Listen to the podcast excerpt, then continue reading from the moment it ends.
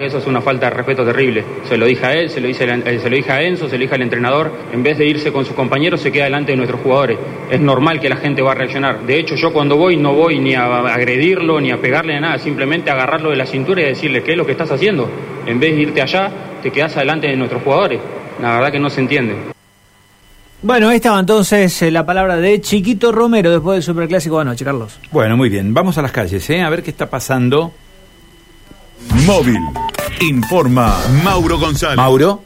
Carlos, eh, bueno, para contarte la situación que ha sucedido eh, en horas de la noche de ayer, eh, esto pasó alrededor de las doce y media, en donde lo que podemos contar es que sucedió en Barrio Cabal, Boneo y Servando Bayo, en donde dos chicas, menores de edad, de 16 años cada una, estaban caminando por ese lugar eh, cuando de un momento para otro eh, son impactadas por un vehículo, ¿sí? Eh, un aparente eh, accidente que se da en este lugar. el auto es un Ford Sierra, color gris, que venía circulando por ese lugar.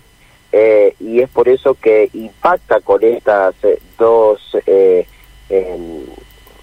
adolescentes, eh, desde atrás eh, venía circulando el vehículo y eh, impacta una quedando por encima del capó y la otra chica queda debajo del auto y es arrastrada aproximadamente por unos 100 metros del lugar. Aparentemente, después de haber frenado su marcha, este vehículo puede baja de, este y sale, se da la fuga eh, a pie de este lugar. Aparentemente em, eh, también se realizan las eh, pericias sobre el vehículo.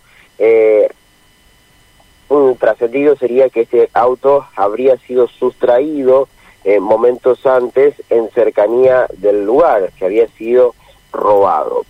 Vamos a escuchar la palabra de la mamá de una de las menores, eh, que, bueno, como nos comentaba, se iban a juntar, estaban juntas porque se iban a, a, la, casa de una de ellas para dormir y ya comenzar hoy con la jornada escolar. Vamos a escucharla.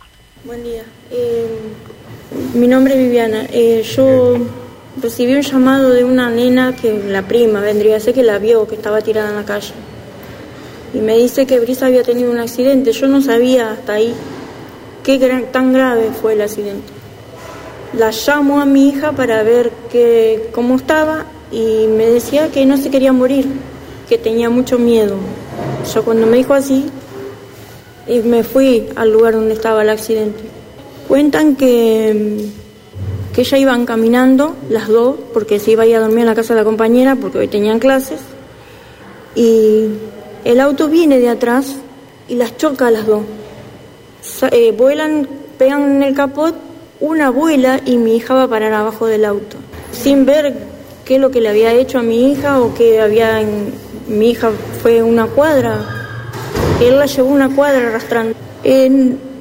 Yo vine automáticamente, vine en la ambulancia con ella, así que tuve todo el tiempo.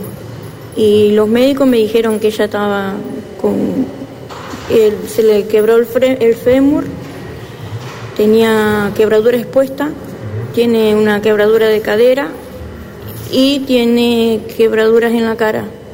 Pero tienen que operarla, ponerle clavo y esas cosas.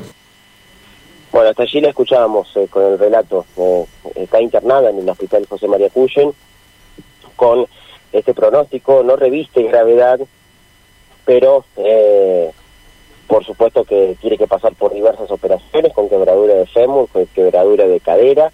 Esta chica de 16 años eh, que fue arrastrada debajo, eh, estaba debajo de este vehículo y fue arrastrada por unos 100 metros. Reitero, esto sucedió en Barrio Cabal, en, la intersección de Boneo y Servando Valle. Sí, son lesiones realmente muy importantes, Mauro. ¿eh? la,